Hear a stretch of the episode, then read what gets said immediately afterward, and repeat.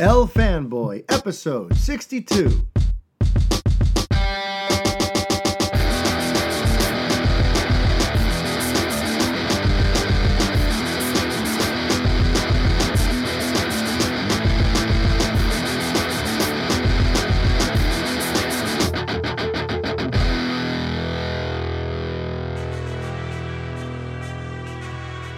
Everybody. Mario Francisco Robles, MFR, here with you, and this is the 62nd edition of the El Fanboy Podcast.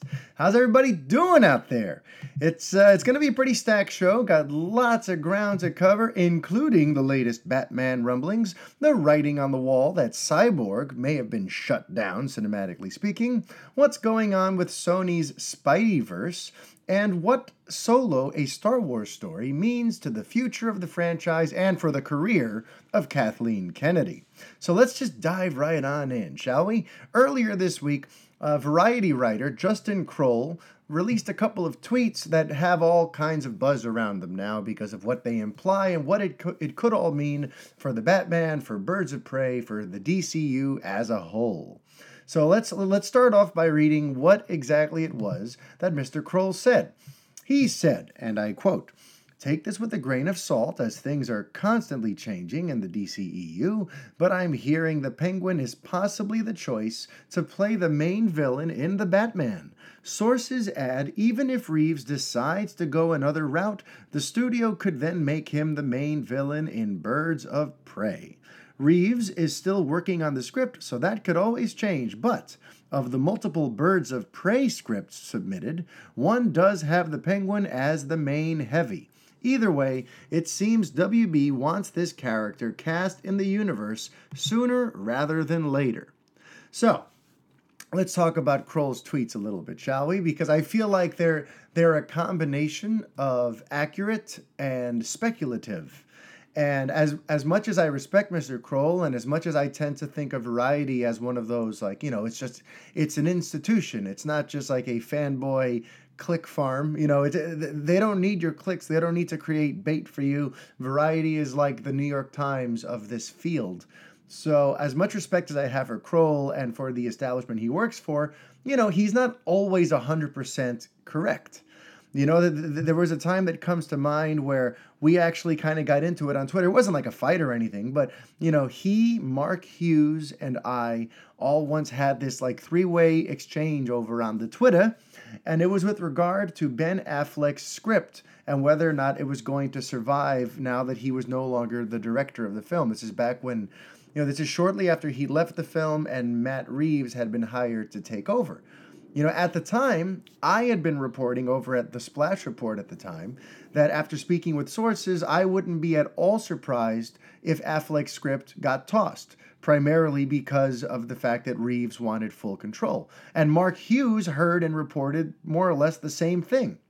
Then Mr. Kroll tried to sort of fact check us with his own information. He said that you know, Affleck, Geoff Johns, and Chris Terrio had recently submitted a script for the Batman, and that the studio was very high on it.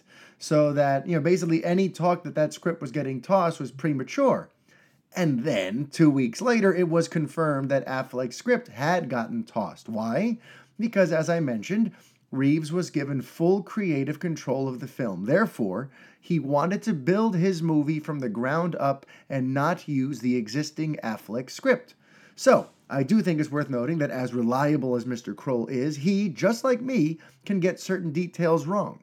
Because you know, sometimes when you're speaking to a source and they're they're they're giving you some quick information and they don't want to get in trouble and it's all sort of hush hush, sometimes all they really kind of give you are like the bare bullet points, the bare sort of breadcrumb, breadcrumbs, and it's it, it, becomes up to the reporter to now try to connect those breadcrumbs and see what it all means. And sometimes we get it wrong.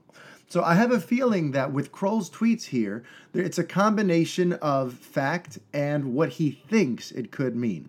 So let, let, let's discuss that. You know, for starters, with regard to whether or not Penguin is being discussed behind the behind the scenes, I can confirm that he has been. He has been on the studio's studio's radar, so that part I can back up and say is definitely true. But I should add that he's one of many Bat villains that, that are being discussed at the moment behind the scenes. You know, Penguin joins names like Poison Ivy and Harvey Dent in terms of Bat villains that the studio is currently sort of mulling over. Though I get the feeling that a lot of this has to do with the you know the, the, the aforementioned alternate versions of the Birds of Prey script. Because remember, there are multiple versions of this. In one of them, Penguin's the bad guy. It's very likely that maybe Poison Ivy's the bad guy in another one, and maybe Harvey Dent factors into one as well.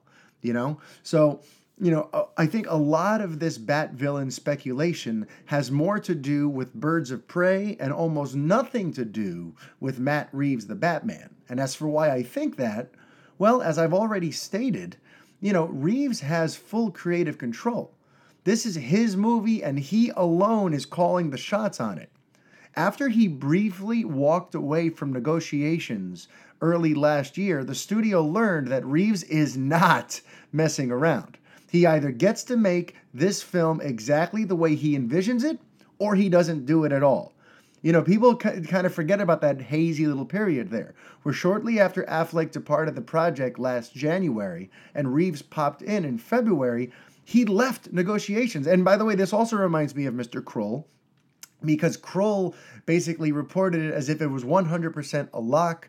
The Reeves thing is at this point it's just about dotting the i's and crossing the t's.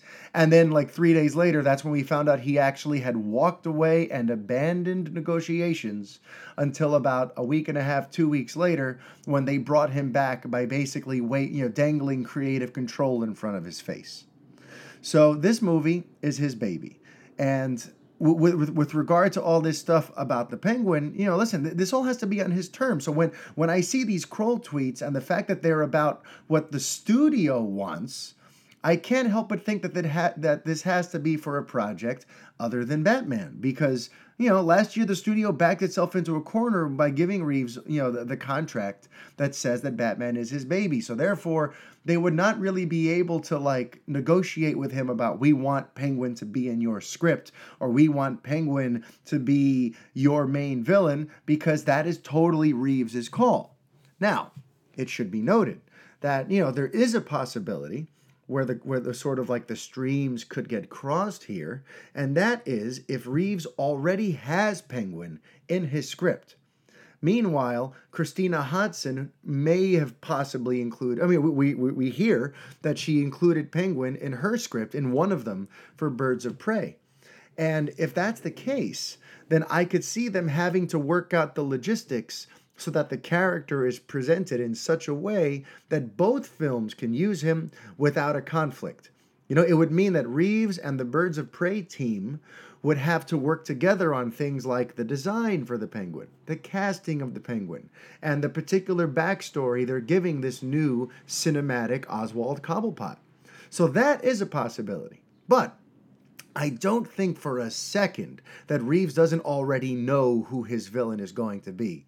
And I, you know, based on previous conversations with people behind the scenes, would actually be surprised if he went with Penguin, since he seems to want to dig deeper into Batman's rogue ga- rogues gallery. You know, Penguin ain't deep. You know, he he doesn't go that far in. He's he's more or less in that top tier of Bat villains with like you know Joker and Two Face and Mister Freeze, and you know we we've already seen the Penguin in a movie. And all along, I've been getting the impression that Reeves wants someone more obscure, someone like a Black Mask or a Hush, who we haven't seen in a live action Batman adventure yet. You know, so I, I could possibly see Oswald Cobblepot being like a bit player in the Batman, maybe as like an arms dealer or someone that has to, you know, that that the main villain has to interact with or that Bruce has to encounter while doing his investigations along the way. But I do I see him as the main villain? I really don't. So, in conclusion, yes, Penguin is being discussed. He's not the only Bat villain being discussed. I think it has more to do with the Birds of Prey than Batman.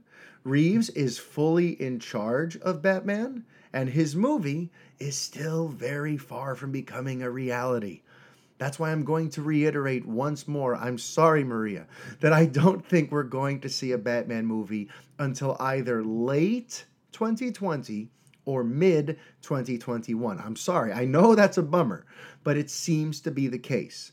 As for why that seems to be the case, I, I think it comes down to simple math. You know, the, the current thinking, I assume, is that Batman has been devalued these last few years. While his last two solo ventures each cleared a billion, his first two appearances in this new DCU canon have underperformed at the box office. When you think about it, that's kind of a big deal. And if you're like a big corporation looking at these characters as intellectual properties that should be stimulating revenue and, and all this sort of stuff, you know, you just you have to look at this trend because with Batman as the as the sole hero in both The Dark Knight and The Dark Knight Rises, the studio saw box office receipts of 1 billion and 1.1 billion respectively. With Batman v Superman Dawn of Justice and Justice League, which took their golden goose character, Batman, and combined him with other hugely popular comic book icons like Superman, Wonder Woman, and The Flash, the studio got back 873 million and 657 million dollars respectively. So they've likely noted this downward trend for the character and are wisely letting audiences grow hungry to see him again. And honestly, you know, that's not a terrible idea. It's not a terrible idea. Batman is an extremely special character, but you've got to stem the bleeding. For better or worse, his impact has been devalued since 2016, and he's currently nowhere near the draw he was in 2012 when Rises came out. So, giving audiences a break from him for a couple of years, then coming out with an epic looking Matt Reeves Batman movie, that could be like just the shot in the arm the character needs. Put some distance between that film and the one two punch of BVS and Justice League. Now, what about Superman, right? You know, isn't he a priority for the studio right now? You know, I had a whole episode dedicated to that. And yet, why would he be a priority over Batman? After all, Superman hasn't been a money printing machine for a long, long time. You know, Superman Returns greatly underperformed in 2006. Man of Steel kind of underperformed in 2013 than he was in BVS and Justice League. So, why are they accelerating his movie with hopes of a 2020 release while cooling off on Batman? You know, you might be wondering that, and you might see, see, see this as sort of contradictory information. But honestly, I think it's because the climate is very different now. You know, for his previous two solo efforts, the films that sort of stalled at the gates for Superman, or at least underperformed for Superman, and we're talking again about Superman Returns and Man of Steel, the studio went with a more somber take on the character. You know, they allowed Bryan Singer, they allowed Christopher Nolan, David Goyer, and Zack Snyder to kind of go a little more serious, a little more somber, the, the, the lonely hero route. And, you know, it, it wasn't necessarily the sort of traditional pop culture version of Superman that, that we're used to. And what happened? You know, audiences didn't love either movie. They liked Man of Steel marginally more, but it didn't exactly. You know, the it, it, it's it wasn't this smash huge hit. It didn't do the numbers that they'd hoped. The, the the critical response was very divisive, and even in terms of the way the film is discussed in fan circles, to this day. I still see people bickering about Man of Steel and the collateral damage and the humor and Superman doesn't smile and this and that and the other you know? So when you think about that, and you think about the fact that, you know, we, we even know that Henry Cavill has been pretty vocal about thinking that his Superman needs to be somewhat reinvented in, in the eyes of the public. You know, a reinvention that he feels began with Justice League. You know, he's not wrong. And if you look nowadays, what are folks embracing? You know, they're embracing big, colorful, rollicking action adventures. While Batman was the right character to tap into the post 9 11 world of darkness and paranoia and revenge and dark criminals doing crazy things and a vigilante of the night having to take matters to his own hands, you know, Superman is perfect for the current pop culture landscape. You know, the success of the MCU, I hate to compare it to MCU, I, am not saying that they're going to go and make an MCU style Superman movie, but the success of the Marvel franchise has shown the industry that audiences and critics love them some colorful, jubilant comic book adventures built around cool, endearing characters. Not not characters that are brooding and upset and trying to find their way their their place in the world. You know, right now the the, the world seems to be all too happy to embrace big, happy, jubilant, colorful adventure, you know, type movies.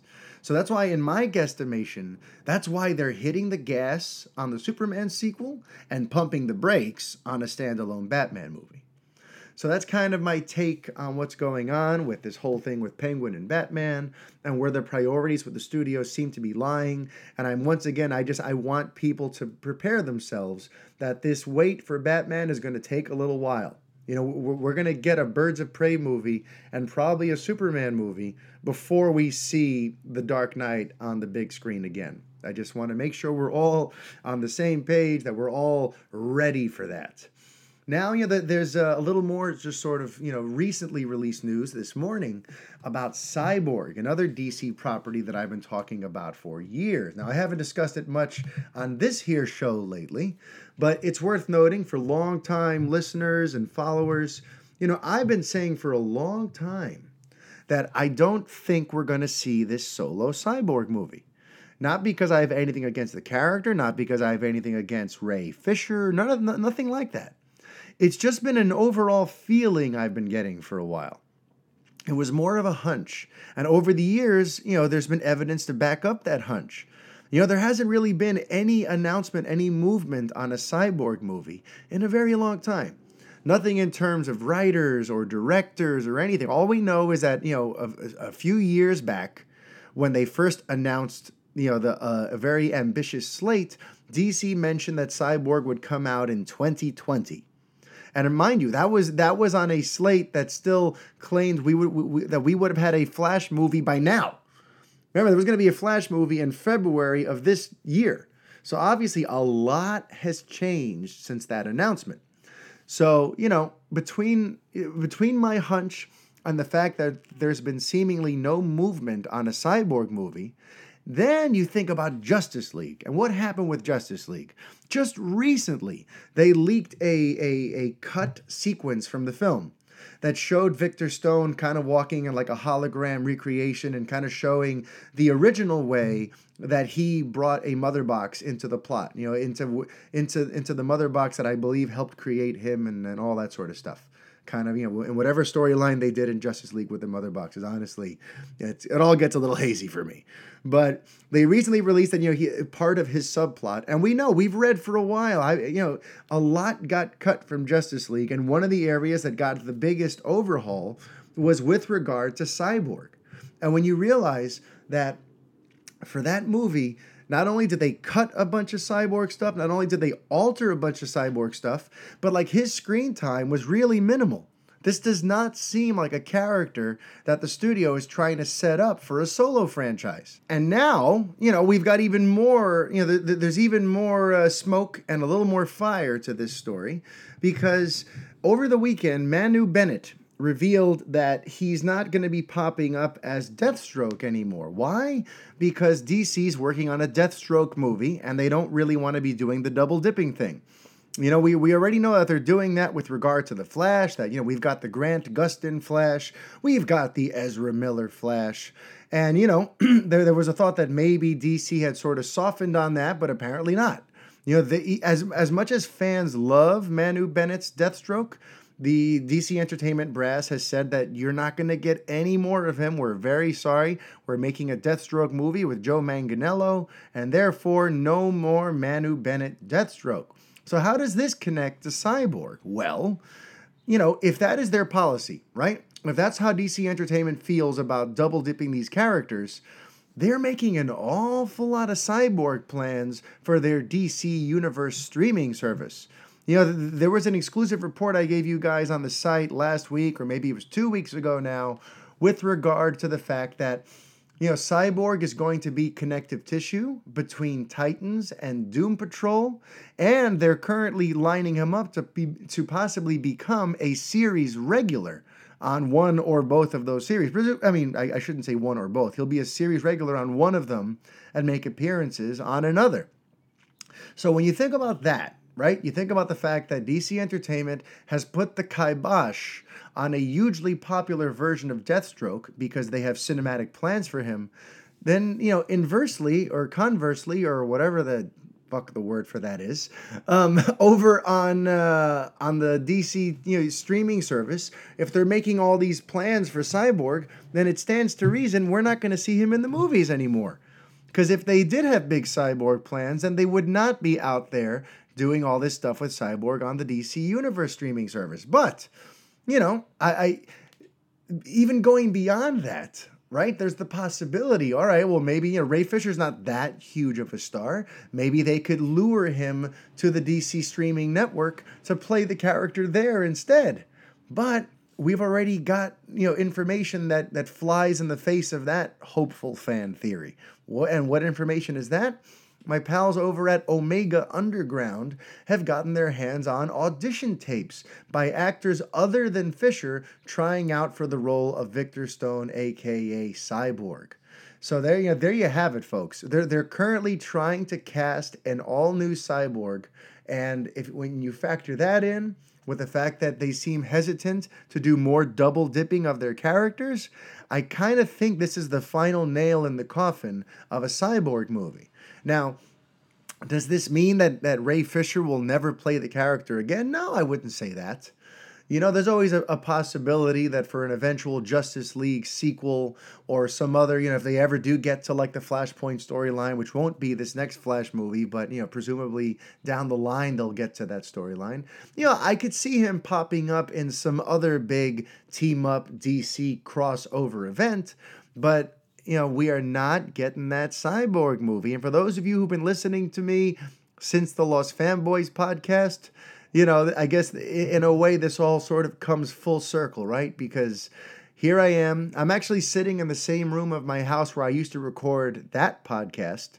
And here I am talking about ultimately what seems to be the death of this cyborg movie. So it, it feels oddly uh, cosmic to be reporting on that today. I'm, I'm not in the room where I typically record anymore. Right now, I, I'm in this room because my son is home from school. He doesn't have school on Fridays. And while I sometimes try to finagle uh, his schedule around so he does have school on Fridays so that I can record without having a little monkey crawling around, uh, I mean, he's four, but he's still my little monkey, so don't judge me. Um, you know, today he it just worked out that he's home, so I'm over here in another room, and it's the room where I used to do Lost Fanboy. So anyway, that's just needless trivia and probably not at all interesting for any of you. But um, all right, so those are kind of like the two DC bits that I really wanted to touch on with you today. Then a couple other interesting things. You know, it was also just announced, just as I was about to sit down and record this, it was announced that Sony has basically pulled Silver and Black from its slate. Now, uh, that doesn't mean it doesn't mean it's gone forever, but it no longer is attached to the release date that it once had.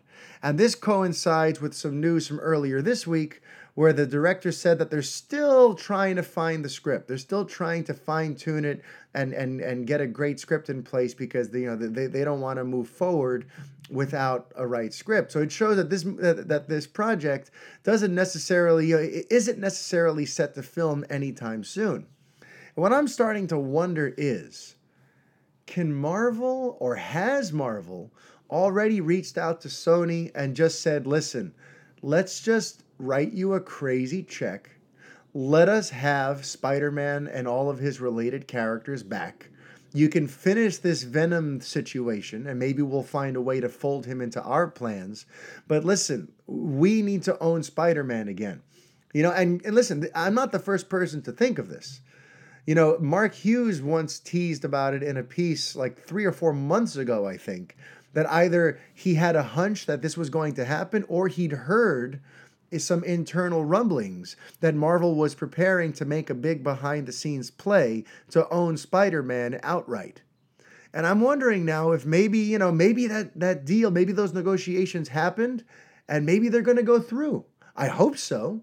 I mean, otherwise this situation is very perplexing because right now, you know, it's like a co-venture, right? It's a it's a co-production you know, Marvel can use him for the team up movies and they also produce his solo movies, but Sony remains, you know, like, you know, the, the co producer on all this. And, you know, they're, they're basically splitting the baby. They, they have shared custody of Peter Parker, Spider Man.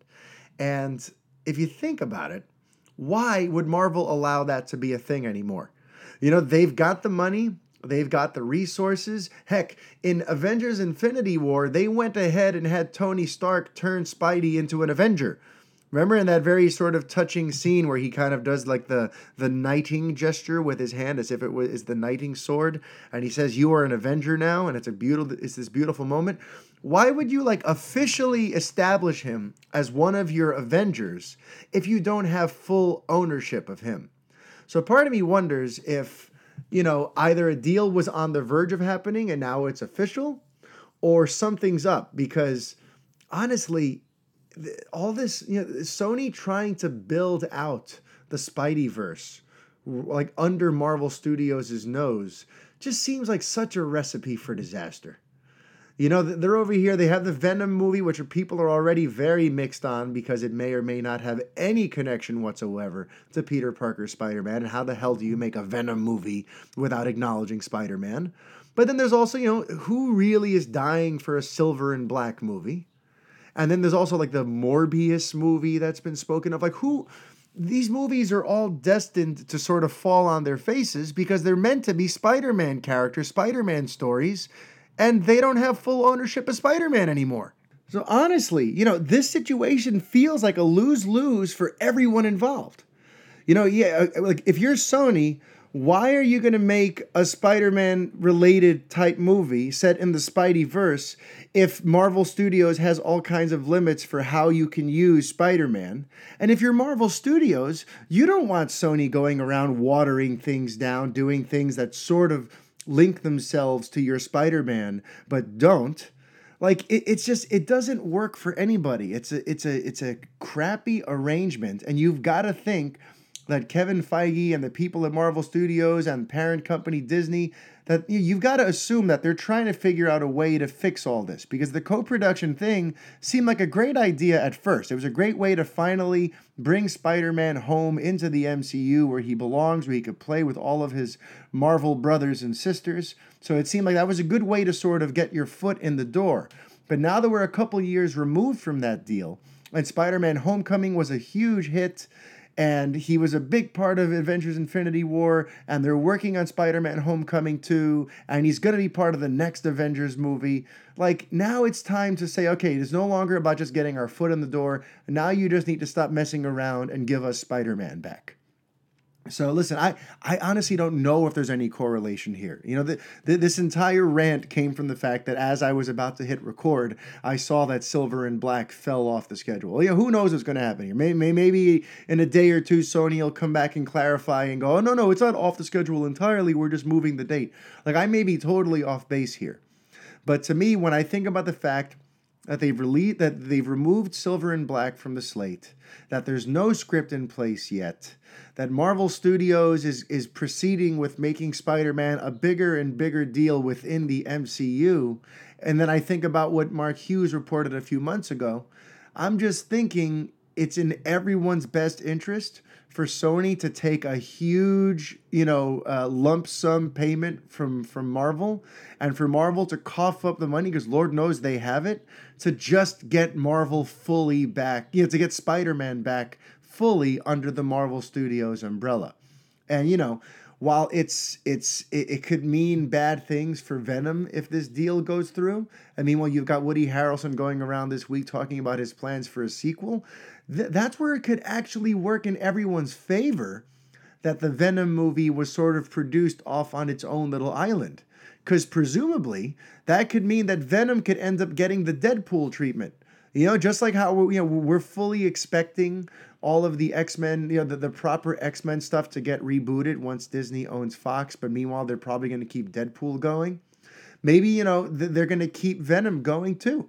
Maybe these Venom movies will survive the merger, or you know whatever happens with getting the rights to Spider-Man back over to Marvel Studios. And maybe the fact that it's so off on an island means that they could, presumably in a sequel, write in some deeper ties to the MCU and actually make Tom Hardy's Eddie Brock part of the MCU. So, in an odd way, you know, it could all be a blessing in disguise that this Venom movie was sort of done off on its own like this because now it gives Marvel the creative ability to say, okay, we're gonna we're, we're gonna absorb this project into our continuity, or they're not. You know, so they, that would not be possible if if Venom was made more explicitly connected to Spider-Man or less or, or tried its best to say that Spider-Man does not exist in this world, you know? So it's interesting to see how this all plays out. I really think that it's in everyone's best interest for Marvel to just cough up the money because right now it makes no sense. These movies are all destined to flop. As it stands, I'm very curious to see how people take to Venom.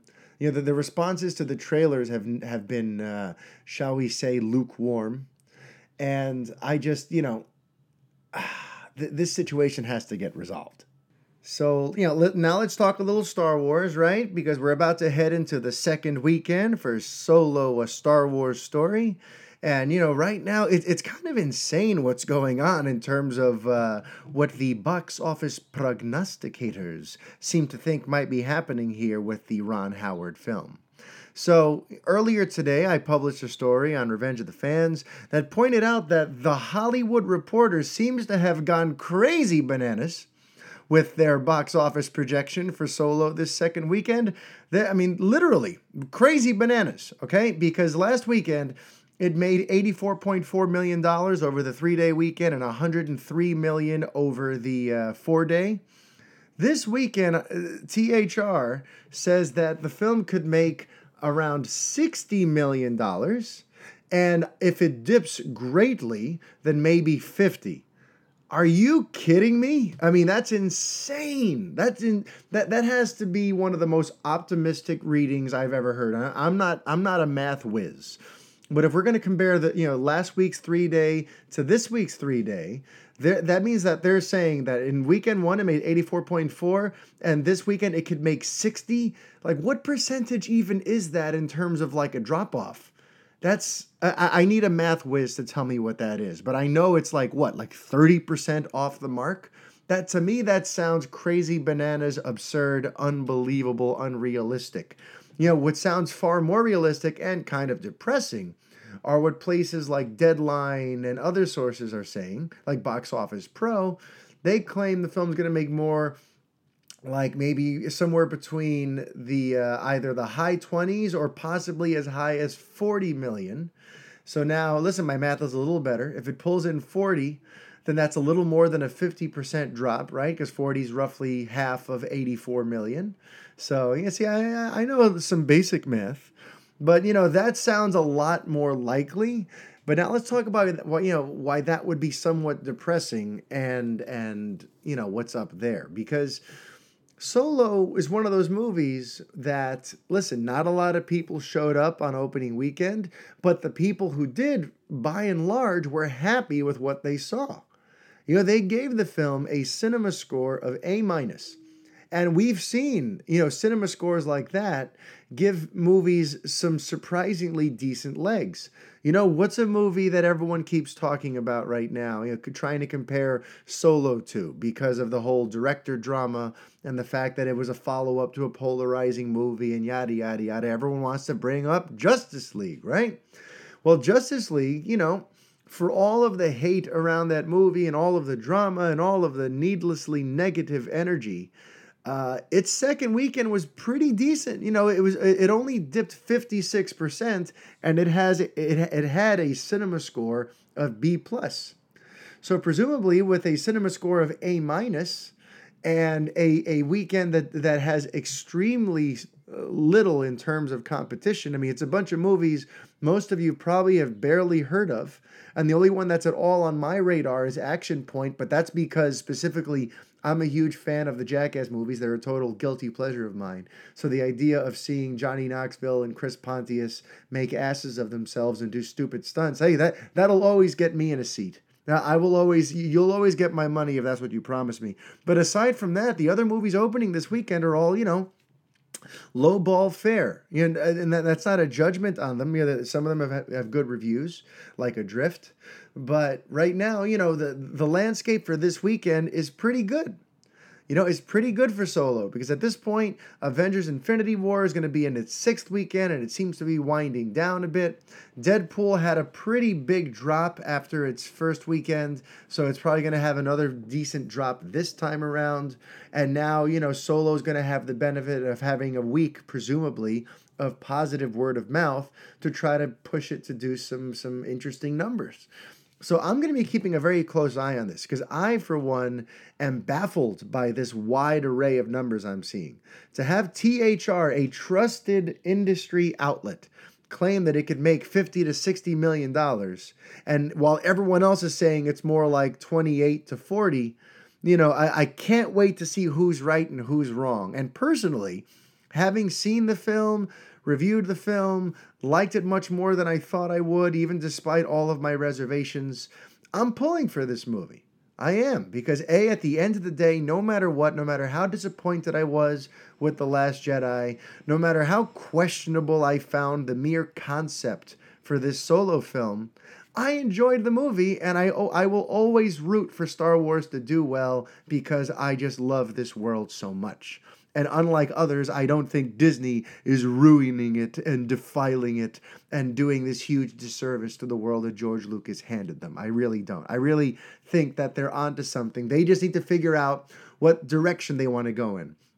Do they want to keep mining stories that build at or around the original trilogy? Do they want to break into fully new ground? You know, they, they need to get that aspect of things sorted out and figure out, pick a direction and go in it, or kind of make like separate branding so that we know, like, okay, this is going to be something that's very forward facing, which is like what I assume that the Rian Johnson trilogy is going to be like. You know, here's you know, here's nothing you're familiar with. Here's nothing but brand new characters on an all new arc that has nothing to do with what's come before it. And then maybe the the Benioff the, the Benioff and Weiss movies will be continuations of what we've seen or whatever. You know, they, they need to find a way to maybe come up with alternate branding or an alternate way to present these films because there's no reason to go either or. You can definitely straddle the line in terms of a franchise. You can still make movies that, on one hand, appeal to the older base, while you have new ones that appeal to a newer base as you're expanding the scope and breadth of the franchise. But they have to decide what they're going to do. You know, because right now, like this solo thing was a misstep. For better or worse, I enjoyed the movie, but this was not a movie that people were dying to see, that anyone really wanted, that anyone was really asking for. And now, of course, the big question is Kathleen Kennedy. What does this mean for Kathleen Kennedy and the current state of Lucasfilm and how they do things? Well, when it comes to all that, I gotta say, hold your horses. You're being incredibly unrealistic and you're not paying attention to what's going on in a little place I call real life.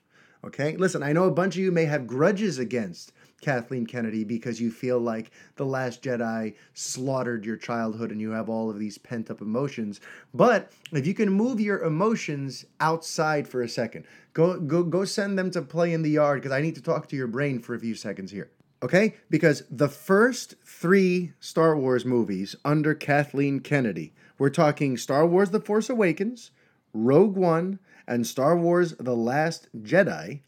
Those three movies made $4.4 billion. They got a very good critical response. The cinema scores were all high, so that meant that, you know, by and large, audiences embrace it. And I know that's hard to hear, right? Even for me. It's hard for me to have to say that because I didn't love The Last Jedi, and a part of me wants to go and throttle people who tell me what an amazing instant classic it is. And meanwhile, I look at that movie and I go, wow, Rian Johnson really sort of phoned this in. And I'm sure that pisses off some of you, all right? I'm sorry, Aaron. I'm sorry, Chris. By the way, Aaron and Chris, uh, longtime listeners and supporters and, and sometimes contributors to Revenge of the Fans, they have launched their own new podcast called The Fanboy Garage, which is part of the Revenge of the Fans podcast network. And if you haven't checked it out yet, I strongly suggest you do. This past week, they released their third episode, which was totally all Star Wars all the time. And next week, they're going to go head to head on Solo, a Star Wars story, because Aaron, being the typical Star Wars fanboy he is, sorry, Aaron, he loved it, like me. And Chris Lisanti, his co host, did not care for it one bit, and he found it sort of derivative and uninspired. And the two of them are going to go head to head, one on one, toe to toe, nose to nose, forehead to forehead about this movie. So don't miss that. That's going to be on episode four. But either way, I'd like to just formally welcome here on the show the Fanboy Garage to the Revenge of the Fans podcast network. Definitely check them out. But one area where the two of them do agree is that The Last Jedi is this beautiful, classic, incredible Star Wars movie. And I could not disagree more. But with that said, I cannot allow my own personal emotions, my own personal bias about Last Jedi hinder the fact that it was a success by any realistic measure, it was a success. Was it as big a success as Star Wars The Force Awakens? No, absolutely not. But this thing made $1.3 billion. If memory serves, it had a cinema score of around, uh, I think it was like an A minus, which that's a very good cinema score. And over on you know in terms of like the critical aggregators it was in the positives. I think it was like in the 80 percentages on on rotten tomatoes. So critics liked it. Audiences for the most part liked it. It made a ton of money. So now all that really means is that solo is the first misfire for kathleen kennedy. As hard as that may be for Last Jedi detractors to hear, Solo is really the first mistake she's made. But now here's I you know I here is like the cautionary part of this and the part that's still sort of up in the air. If episode 9 comes out and that one also misfires, now we start to worry about Kathleen Kennedy. Right now, we don't worry at all. If episode 9 misfires, then we do, because that would mean that The Last Jedi's detractors are actually it is a larger part of the base than anyone wants to realize. And that's where the people like myself who didn't care for it can sort of beat their chest and say, see, we told you this movie wasn't that good. But again, we're not going to know that for another year and a half. You know, J.J. Abrams' episode 9 does not come out until December of 2019.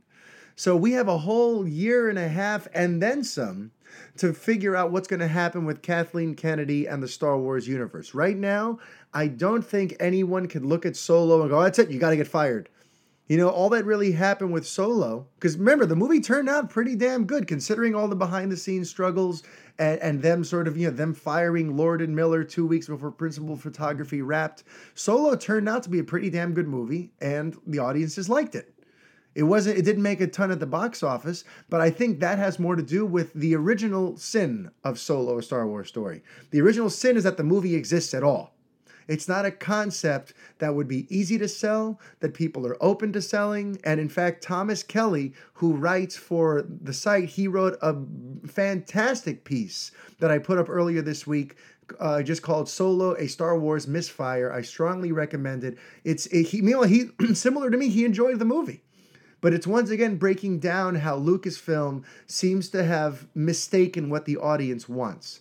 That there's certain things about this movie that just from a fundamental level always meant it was going to have an uphill battle ahead of it in terms of winning over pop culture, winning over casual audiences, and appealing to anyone beyond the hardest of the hardcore fan base. So Solo, right now, we cannot read too much into it in terms of what this means for Kathleen Kennedy, for Lucasfilm, and for Star Wars. But episode 9 is going to be the true barometer because what that means is that Last Jedi and, and the, the creative license that she allowed Rian Johnson to have for the tone and the thing the choices that he made for that movie that means that it really did poison the well. Because you don't go from The Force Awakens in episode 7 making 2.2 billion to then dropping down to 1.3 and then in this hypothetical scenario if episode 9 can't even hit a billion, now this means that that middle movie, that episode 8 was a big dud and it, it did your entire franchise a huge disservice. And that's where A, a few things will happen. Kathleen Kennedy will no longer be in charge because she's the one it was under her watch that she allowed Rian Johnson to make the decisions he made that ultimately in this scenario hobbled Star Wars. And the other thing that will go the way of the dodo immediately is Rian Johnson's trilogy for obvious reasons. So honestly, no one, everyone is jumping to conclusions about what Solo's sort of underperformance at the box office means. You're reading too much into that right now. The real story, the real teller of what's going to happen here is episode nine, and we have a whole year and a half to wait to see how that plays out. And, you know, while we're talking Star Wars, and as I head towards the finale of this here episode, I also want to just drop a plug for this week's The Revengers podcast that I recorded this past Monday with Brett and Vanessa. I strongly recommend you listen to that because I go into great detail in both non spoiler and then spoiler capacity on what I thought of Solo, a Star Wars story, and so do Brett and Vanessa, and they have some interesting takes on things and uh, it was a really fun episode to record. It was pretty much all Star Wars all the time. So really, if you're into podcasts and you're into Star Wars, Revenge of the Fans has given you a couple of very big things to check out this week. You know, on on Tuesday we gave you uh, episode 16 of the Revengers podcast. And then on Thursday, yesterday, we gave you the Fanboy Garage, and both of them were related to Star Wars. So you've got a lot of listening to do this weekend. I strongly suggest you check out. Uh, you know the the great d- discussion I had with Brett and Vanessa about Solo. Uh, this week's recommendation, you know, I've been thinking about uh, the summer a lot and wanting to get away and get on the beach and I've been wanting to laugh a lot lately because uh, sometimes that can be hard to do.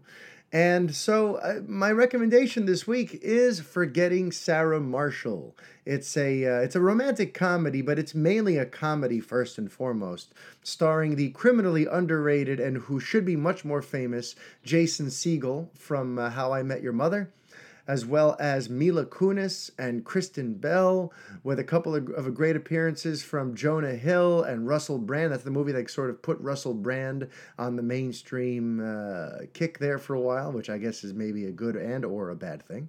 But yes, Forgetting Sarah Marshall is currently, I believe, on Netflix. And uh, that is my recommendation for this week. If you want a good laugh and you want to think about great weather and getting out to the beach and seeing and exploring beautiful things, and you know, it has some bittersweet elements too because it deals with a breakup and a guy just trying to like find himself after having his life upended and kind of living his life as sort of a overgrown man child, which you know uh, I think some of us can be sometimes, including me. But um, he says as he looks over at his Christopher Reeve action figure in his bedroom. But anyway, um, that is it for episode 62 of the El Fanboy podcast. Thanks for listening. Life is chaos. Be kind. And until next week, adios.